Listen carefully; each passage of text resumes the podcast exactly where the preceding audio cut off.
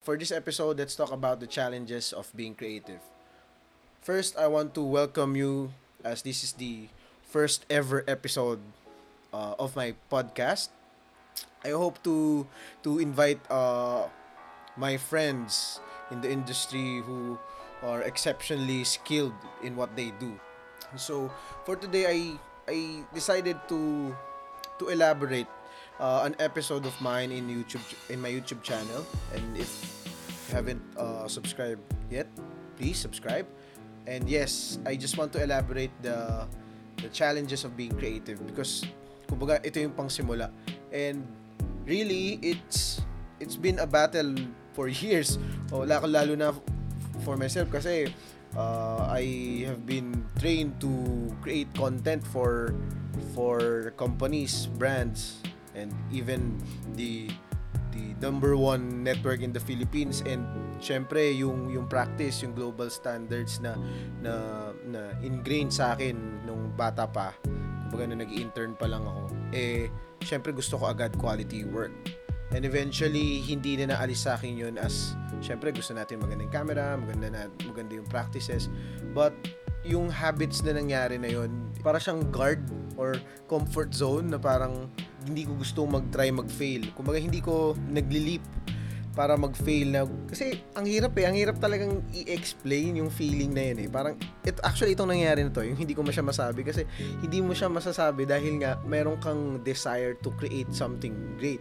And if you want to and yung yung I desire to create something great eh hindi mo rin magawa dahil nga meron ka pang requirements na nag kumbaga nag-aano sa pumipigil sa sarili mo to create something great. So, ito yung mga na, na realize ko throughout the years uh, since 2014. I, I, I guess I'm still young in in the creative industry but ano eh, kumbaga ang dami ko kasi naka-work na and I think it's not my spe- ano eh, expertise yung may tuturo ko but my experiences kumbaga to the professional world because actually kahit ako nagulat din ako na nakarating na rin ako dito sa professional uh, kumbaga professional career ng pagiging creative and really I'm thankful for the opportunities na binigay sa akin ng mga former colleagues and uh, mga friends na nakilala ko in the industry. So yun, uh, I just want to elaborate talaga yung apat na thoughts na, na, na, nailista ko to break through the barriers to entry. It's it's a marketing concept actually. Pag nag, may, may mga capital ka, may mga resources kang binubuo. But for a creative to offer your services, it's almost the same, di ba? So yung, yung barriers to entry natin lagi is yung resources, syempre, skills, and so on. But meron pa kasing mga underlying concept na talagang kailangan din nating ma-discuss. Like, ito yun yung apat. Perfection, resources, confidence, and skill. Actually, confidence comes with skill. And I think para nandun siya sa gray area. But sa umpisa, minsan nga ito pa nga babasag sa'yo eh. And lalo na kung halimbawa, you, you, you, you, you come from a background na hindi kayo ganun ka kumbaga hindi kayo ganun well resourced yung family nyo. Kumbaga hindi kayo ganun ka angat sa buhay. Kumbaga nandun lang kayo sa sapat. And eventually ito eventually ito yung bumapatay ng pangarap mo eh 'di ba as a musician wala kang wala kang instruments. Pag pag nag-ipon ka bumili ka ng gitara baka hindi matripan ng parents mo. Unless they, they're uh, they are very supportive with your passion. But kasi yun nga yung usually nangyayari sa isang Filipino household eh. They want you to have a a career na talagang magiging sustainable. Let's say, uh, lawyer, doctor, or engineer, di ba? Yun yung mga common na gusto natin. And being creative, at kailangan din natin kasi talagang tapatin talaga na hindi rin ganun ka well-paying job ang magiging creative. Well-paying siya, but yung yung resources mo to to create the best craft, uh, it's really expensive. Di ba? Sa design school, camera, and kahit nga painting eh, di ba? Ang mahal ng canvas or yung mga paint, yung mga resources. So yun, I think yung confidence talaga comes with with skill. So, medyo lumalayo-layo ako. So, simulan muna natin sa perfection. Yung perfection kasi isang isang malaking isang malaking idea yan na hindi naman talaga din natin masabi kung sino ba talaga ang perfect ang gumawa, 'di ba? Uh, kumbaga yung paganda para sa iba eh hindi pa ganoon kaganda sa iba. di ba? Uh, but I guess siguro may mga books na magbibigay sa atin ng technical standards na magsasabi na ito, ito, ito yung quality work or let's say yung mga sobrang kumaga yung mga sample uh, media products na let's say yung mga magaganda global globally competitive na songs or or music videos, 'di ba? Yung lalo na Korean pag gumawa ng film yan, grabe ang standards na. So, I guess doon natin masasabi yung per pagiging perfect. But yun nga eh, kung kung ito ang topic natin is the barriers to entry, hindi naman din tayo pwede ding mag-feeling na meron tayong resources like Korean like Koreans uh, have, 'di ba? Hindi din eh, hindi din tayo pwedeng maganoon and and kailangan lang din nating matuto na makontento muna dun sa kung anong meron tayo and eventually uh, kumbaga magpo-progress na lang din yung craft natin along the way. Na kung mapapansin nyo, if you watch, uh, you, kasi I, I maggrabe ako mag ano eh, talaga bago ako pumasok sa YouTube, ah, bago pumasok sa podcast, I really did my research and ang dami kong pinanood, uh, pinakinggan na na thoughts about it and everyone will tell you na just start na yung perfection yung per, pagiging perfectionist hindi siya hindi mo talaga siya makuha agad na marami kang makikita sila PewDiePie, di ba? Sila Think Media, sila Kong TV, nung nagsimula sila, sila Will Dasovich, wala naman yung quality pa nila noon. And they were still trying, lalo na, they are still trying now to to create the the most engaging content but still they may limit pa rin yung subscriber reach nila, yung yung follow yung following nila and so on. But syempre nag-grow na sila from from what they did, 'di ba? Before na talagang kung i-compare mo din yung quality of work, eh siguro nandoon na siya sa quality na gusto niya. Meron akong concept na nabasa before. Ang tawag dito ay yung paralysis by analysis. Na mention ko rin dito dun sa YouTube entry ko na challenges of being creative na kung saan mas lalo kang tumatagal sa pagsimula mo sa iyong journey at actually nagiging hindrance din siya for you to be trained well. Kasi ang skill kasi talaga para yung para yung axe or saw na talagang kailangan mong hasain na eventually nagre-rust yan kapag hindi mo ginagamit. Ang ibig sabihin lang talaga ng paralysis by analysis is yung sa context niya, na paralisa ka na sa kakaisip. Na sa sobrang dami mo ng planning, hindi ka na naka-move on. Na isang isang ano yan eh, effect yan ng pagiging perfectionist uh, meron tinatawag ay i-quote ko din yung sa Atomic Habits na book na sinabi doon yung yung difference ng motion and action. Sometimes yung yung feeling na yung feeling na gusto mo mag-gym, sige mag-gym na ako, you plan your gym, yung, yung, yung exercise mo, yung program mo, yung workout mo, you plan it ahead and it makes you feel good and yung lalo na pag nandun ka na sa gym, bago yung clothes mo, bago yung shoes mo, 'di ba? But then yung consistency mo, to to do uh, those uh, uh, routines eh hindi rin talaga na perfect dahil nga hanggang doon ka lang sa motion. Meron kasi talagang difference ang motion and action eh.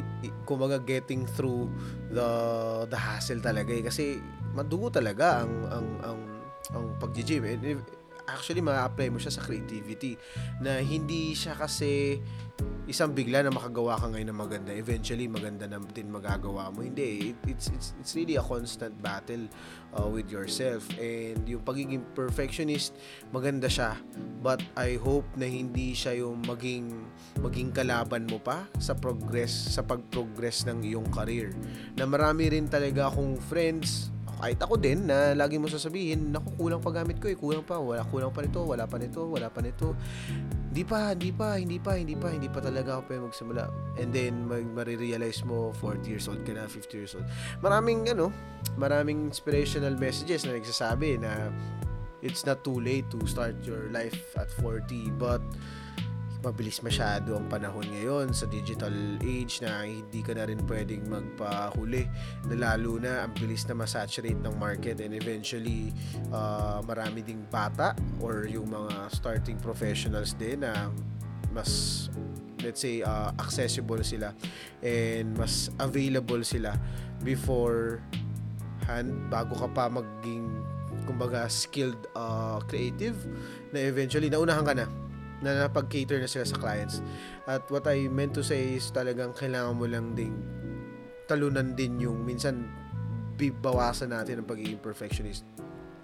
Meron akong friend nung nag-mentor ako sa naging mentor ko kasi talaga siya before. Hanggang ngayon kasama ko pa rin naman siya si Direk Peewee na one time tinanong niya ako, sabi niya, perfectionist kayo, no? Sabi, sabi ko, oo, kasi gusto ko talaga maganda. Siyempre, naive na kid na talaga, alam mo naman, at feeling artist talaga, na siyempre, you're working for the number one network sa Pilipinas. Siyempre, you work with the greats and privilege mag-work doon. So, parang ako, pa-impress ako. Tapos, tinignan niya lang ako, hmm, Then eventually, na-realize ko pagtagal na, na medyo nag-work na ako sa iba kasing mga, sa ibang studio, sa ibang project, sa ibang company. Marami na ako nakatrabaho na, hindi, na yung laban mo as a creative doesn't stop sa isang project lang na kailangan yung project na yun ay maganda. Hindi siya ganun eh. Na every day, you, you, you strive for the, the most perfect, kumbaga, most, meron bang ganung word? Um, kumbaga, pinaka-perfect mong trabaho. Gusto mo yun wala ano walang duda doon, hindi rin masama yun. But, please see to it din na kailangan mo lang din makontento sa kung anong meron ka ngayon, ano yung skill na pwede, yung available, at syempre yung oras na binigay sa'yo sa budget. At doon mo masasabi kung paano mo magiging perfect ang, ang pagkaka-execute mo. Kasi, limitado ka lagi. Hindi, hindi ka pagkakaroon ng only budget. Hindi ka walang hangganan ng budget. And eventually, mapapagod ka na lang sa sobrang gusto mong magdagdag na magdagdag ng paganda nung sa project na yun. Kahit anong art pa to, na babalik ka rin dun sa ano, yung sim- simplicity is the highest form of sophistication. 'Di ba? Hindi din talaga din okay din na sobrang ang dami mong anik-anik, dami mong mga palamuti dun sa project mo. Then minsan din talaga kailangan mo lang din makontento sa kung anong meron ka and kumbaga nandun na yung concept ng pagiging perfect. At dadating na din tayo dun sa resources. I mentioned before na mayroon tayong apat. Na nakwento ko din talaga to sa YouTube. Sana panood, panoorin niyo YouTube kasi ay siya yung kumbaga yung uh, summary ng mga na, mga thoughts ko. But dito sa podcast, dito kasi ma-elaborate ko at makakapagkwento ako ng parang normal lang, na parang kwentuhan lang, parang 'di ba, I mean, parang nasa radio ka lang na ganyan ganyan na uh, magandang session lang. I hope nga na sana sa panahon na to eh sa, sa oras na to eh okay ka pa kasi 15 minutes na tayo. So yun, moving on dun sa sa resources naman, hindi rin yun din, isa rin isang barrier na kailangan din natin siyang talunan agad dahil hindi talaga din tayo makukontento. Wala namang hangganan, infinite ang pera sa mundo. Yun nga ang numbers eh. It's it's it's infinite Kumbaga, kung sobrang yaman mo na, sobrang yaman, yaman, yaman mo na, hindi ka pa rin makukontento sa kung anumang meron ka, 'di ba? So basically sa art din ganoon din siya.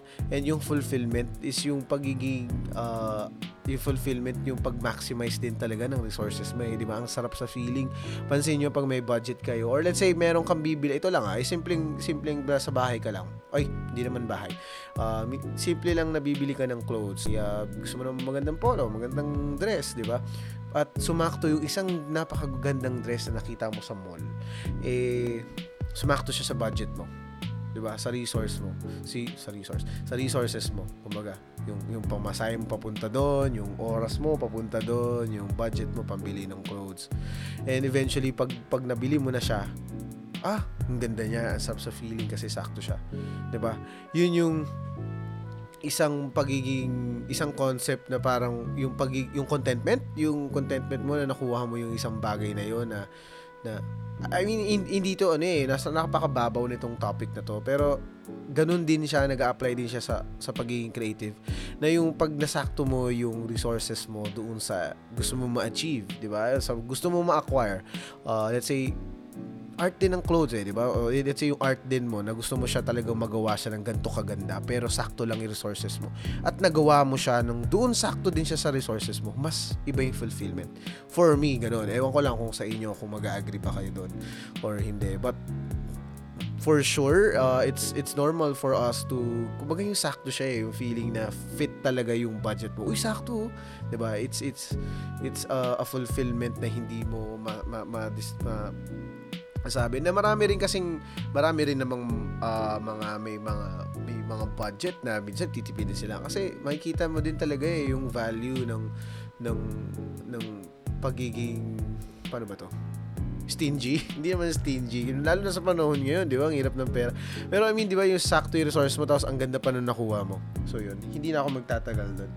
Then eventually, ito yung, ito yung, eventually, ito yung, ano eh, ito, ito yung matindi talaga na problema natin mga creatives, yung confidence. Na hindi ko, hindi ko rin na may pagkakaila na malaki din yung problema ko sa ganito sa sa sa topic na to yung confidence na kahit nga ngayon eh na parang ang lakas naman ng loob ko to to to do this podcast na hindi naman ako magaling mag-English hindi naman ako ganun katagal pa sa industry so iniisip ko na lang kung saan ako pupwesto saan ako mag saan yung yung ex, hindi naman sa expertise na ano eh kasi if cinematography or directing kung magkukwento ako about it I have my own ways eh. So at hindi din siya ganoon ka ba I mean hindi naman sa pag ano sa pag down ng sarili ko but syempre may mas magagaling eh at uh, alam naman natin yon di ba yung mga idol ko sobrang dami pa nilang mas magagaling sa akin. But, kumbaga, yung may i-impart ko lang sa podcast na to, yung, yung insecurities ko ba, kumbaga, in-explain ko lang yung sa confidence na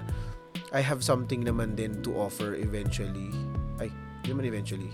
I have something to offer na yung insights ko in in in breaking this this uh, barrier to barriers to entry na yung confidence talaga na yun nga syempre punta tayo sa solution na nasosolve lang siya kapag well-skilled ka na. Okay? Yung confidence kasi talaga ang dami niyang pwedeng yun nga eh, sinabi ko na sa YouTube video ko na ito, itong episode na to na yung confidence kasi validation siya eh, ng, ng from your friends, from your family and uh, hopefully sa'yo, sarili mo. Na natutunan ko lang din siya na pagtagal na sa sarili mo lang din talaga yung validation na kailangan mo. Wala ka ng ibang kailangan validation kundi yung sarili mo. Hindi, naman siya sa egot, paano ba yun, egotistic or yung, yung mag, makasarili ka lang talaga. Hindi ganun eh. Siyempre, yung, yung confidence mo, ikaw lang magbe-build eh. Yung konsepto ng ano, yung ito yung gusto ko sa podcast. Makikwento mo yung ba yung concept ng ng Rust. Nakikita ko to sa mga Instagram photos eh. Nang ang ang ang ang steel, ang sariling ang makakasira lang sa steel kahit ano pang bagay, heat, uh, uh, pressure, sabihin natin pukpukin mo pa ng martilyo o ano mang gawin mo, i-laser beam mo siya, steel pa rin siya. And ang makakasira lang sa kanya ay yung sarili niyang rust. And same, it also applies to human beings na yung yung validation mo sa sarili mo na parang pagpangit lagi ang tingin mo sa sarili mo, pangit lagi yung gawa mo at pangit lagi yung nasasabihin, yung sasabihin ng friends mo na eh baka sabihin nila pangit, ay sabihin ng kaibigan ko pangit, ay sabihin ng ng boss ko pangit, sabihin ng boss ko ba't pa ako nagiging ganyan? Eh hindi ka talaga maka-move on. And yung isang barrier yan na napaka napakatago niya for us na common siyang pitfall for everyone na lalo na ngayon lalo ngayong may gantong uh, gantong uh, ano ba? Hindi ko masabi kasi naiinis din ako. Itong pandemic ito ganito situation na ang gulo-gulo na ang dami nangyari sa Pilipinas. May mga may mga solid pa ang may mga solid pa na talagang grabe magano pa pero yun nga eh, talaga mapanghinaan ng love yung confidence mo to start something new, di ba? To start a business, di ba? Yan ang titigil lang sa pangarap mo. Okay?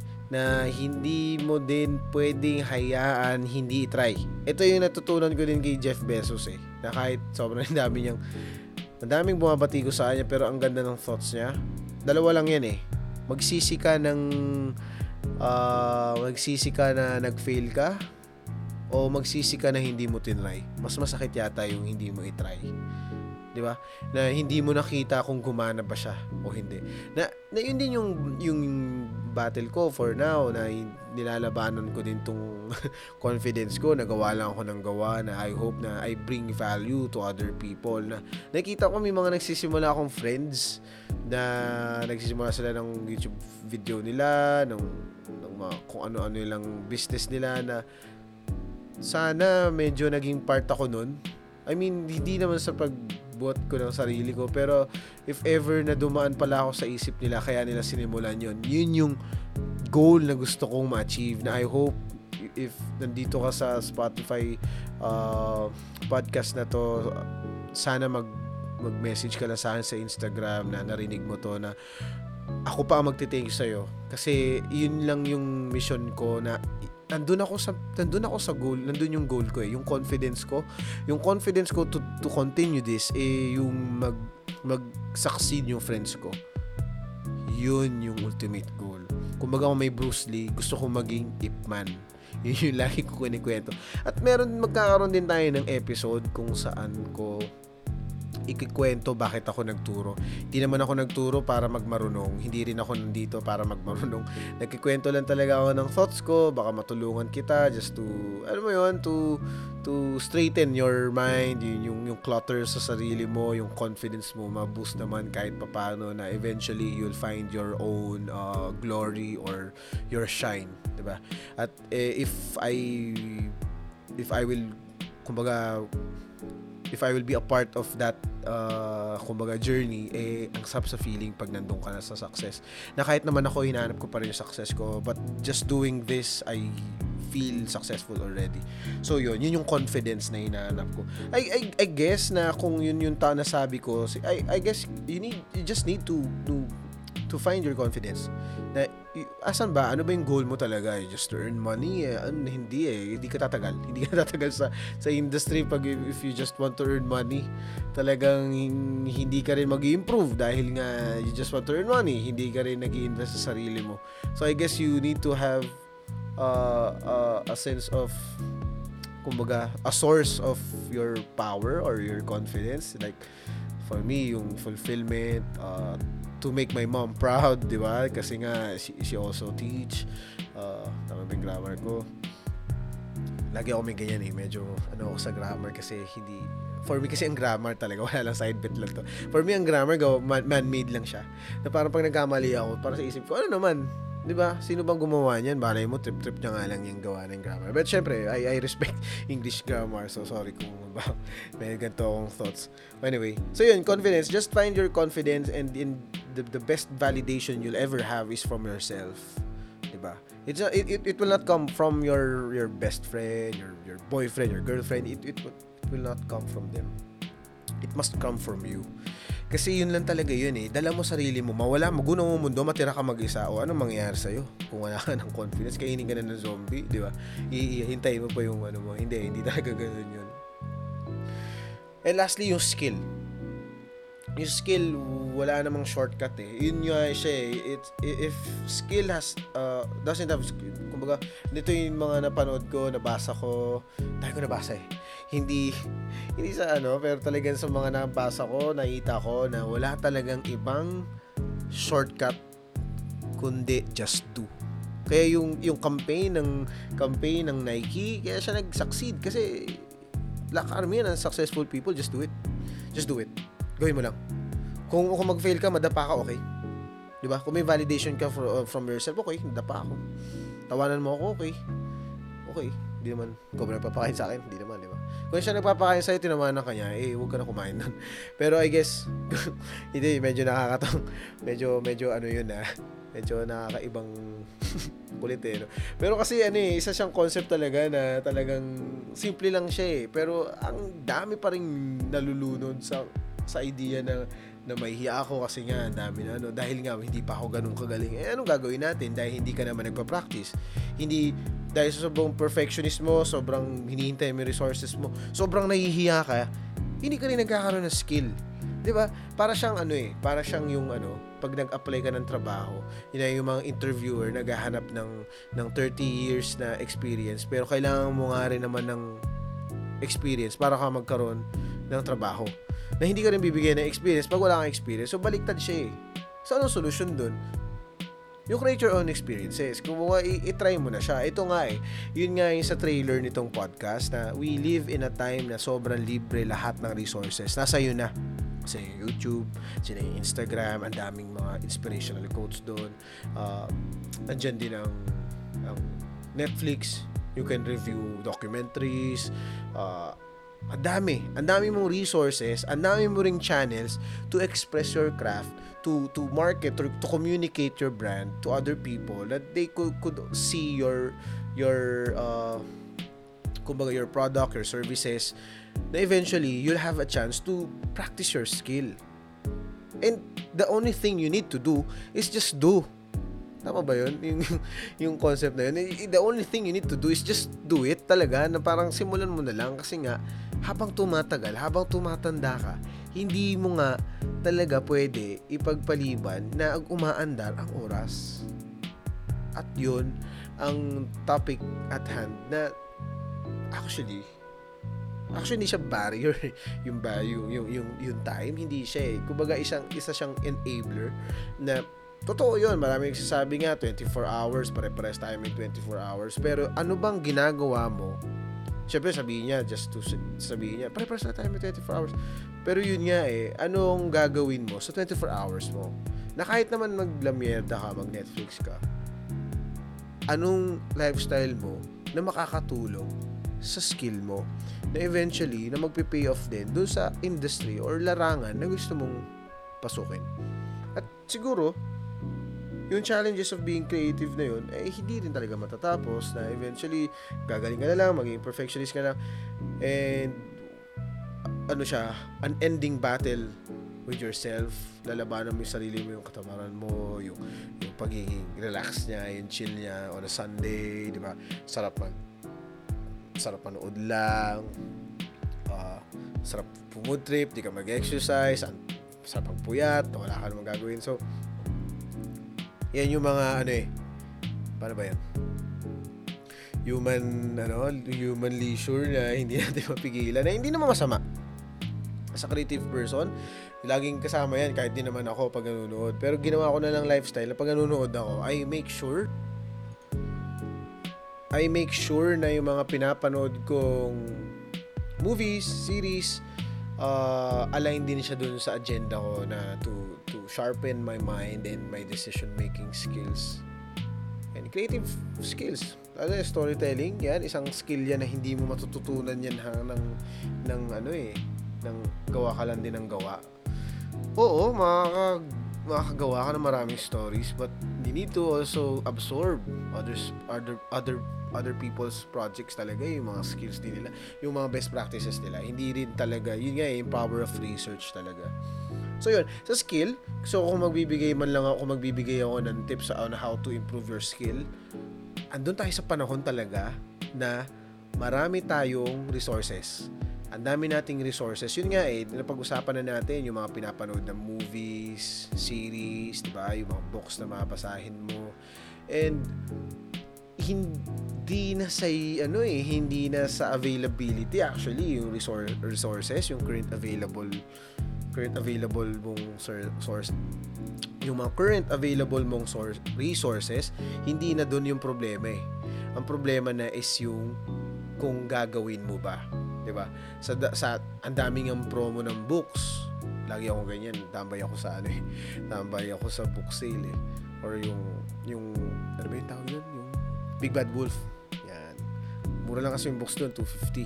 Nakabili nga si girlfriend ng ng Alibaba's World sa Big Bad Wolf na ang dami ko natutunan doon na you just need to do it do it every day. You just need to fight. And eventually you'll you'll get the the skill you need the the kumbaga the tenacity or yung guts mo talagang matitrain na lang din lalakas na lang din sikmura mo eventually. And yung skill hindi ko kasi syempre hindi, yun yung topic natin eh kung paano hindi ko maibibigay sa iyo paano ko mag-train kumbaga I, I just want you to realize na wala na din talaga sa hindi mo na pwede isisi sa iba yun na lang. Hindi mo pwede isisi sa iba kung ano yung meron kang skill ngayon dahil talaga ang daming pwede mong gawin ngayon na matututo ka I mean, ang daming resources na patututo ka agad. Before, nung third year ako, high school, gusto ko maging cool. Yun talaga yung medyo, medyo agenda ko talaga yun. Naging objective ko talaga sa buhay. At ewan ko lang kung na-achieve ko siya. Ginawa ko for the whole month ng Christmas break, yung bad yung yung baon ko pupunta ako sa sa computer shop nag YouTube ako how to learn Rubik's cube and I did it every day everyday. Yun, ewan ko, natutunan ko siya everyday. Na alam ko lang na pag ginawa mo siya everyday, gagaling ka. Meron akong ganung, ano pa, tala, pala talaga, nung, nung, nung bata pa ako, na mahilig talaga ako mag-aral ng isang bagay na kung saan magiging cool ako. Na eventually, sisikat ako dun sa sa community na yun, let's say sa computer shop or sa basketball. Basketball, eh, medyo yung napapagod kasi hindi ko siya natuloy. Pero marunong din ako, nag-shoot din ako. So, ang, ang, ang point ko lang dito sa skill na to is, yun nga eh, gagawin mo na lang. Gagawin mo na lang kung anong meron ka, gawin mo na, kung anong meron ka, gamitin mo para magawa mo at gumaling ka agad dun sa skill na yun. Meron ako nakita lately, parang ang sabi niya, uh, plan plan A is to make it work. Plan B is to make plan A work.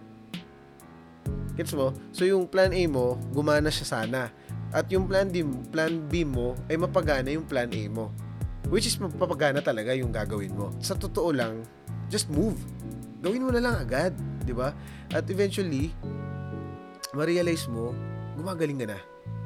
At pagtagal, mat, matatapos mo yun, yung pagiging perfectionist mo, yung resources mo, aangat na lang yun, yung confidence mo. At yun nga, hindi, walang shortcut. Yung skill talaga, wala siya shortcut. Sorry, sorry to say, talaga wala siya shortcut. In success, wala siya shortcut. Ang success na yan, gagawin mo talaga siya everyday, paglalaban mo yung pangarap mo. Na kahit din ako, na yung confidence ko to do this podcast na ang dami ko ding dami ko ding barriers talaga na ito pati nga itong pag-record ko ngayon may para pumapaltek sa audio recording ko na ayusin ko na lang siya sa post. Skill is a constant battle with yourself. I hope you learn something in, in this episode. If you have questions please message me in my Instagram account. It's instagram.com slash Ralph. I hope you learned something. Thank you for listening to this episode. I really like to continue this podcast kasi nakita ko yung nature niya na parang ano siya eh, raw explanation, elaborative talaga siya in telling thoughts and so on. Welcome to the Filipino Creative Podcast. I'm Ralph Emerson and thank you for listening.